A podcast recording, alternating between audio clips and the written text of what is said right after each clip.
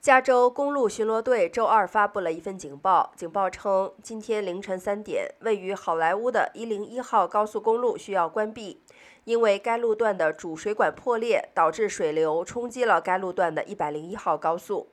目前，北行的圣塔莫尼卡大道出口处减少一条车道，南行侧在好莱坞大道出口减少了一条车道。目前尚不清楚关闭将持续多长时间，通勤者被要求采取其他线路出行。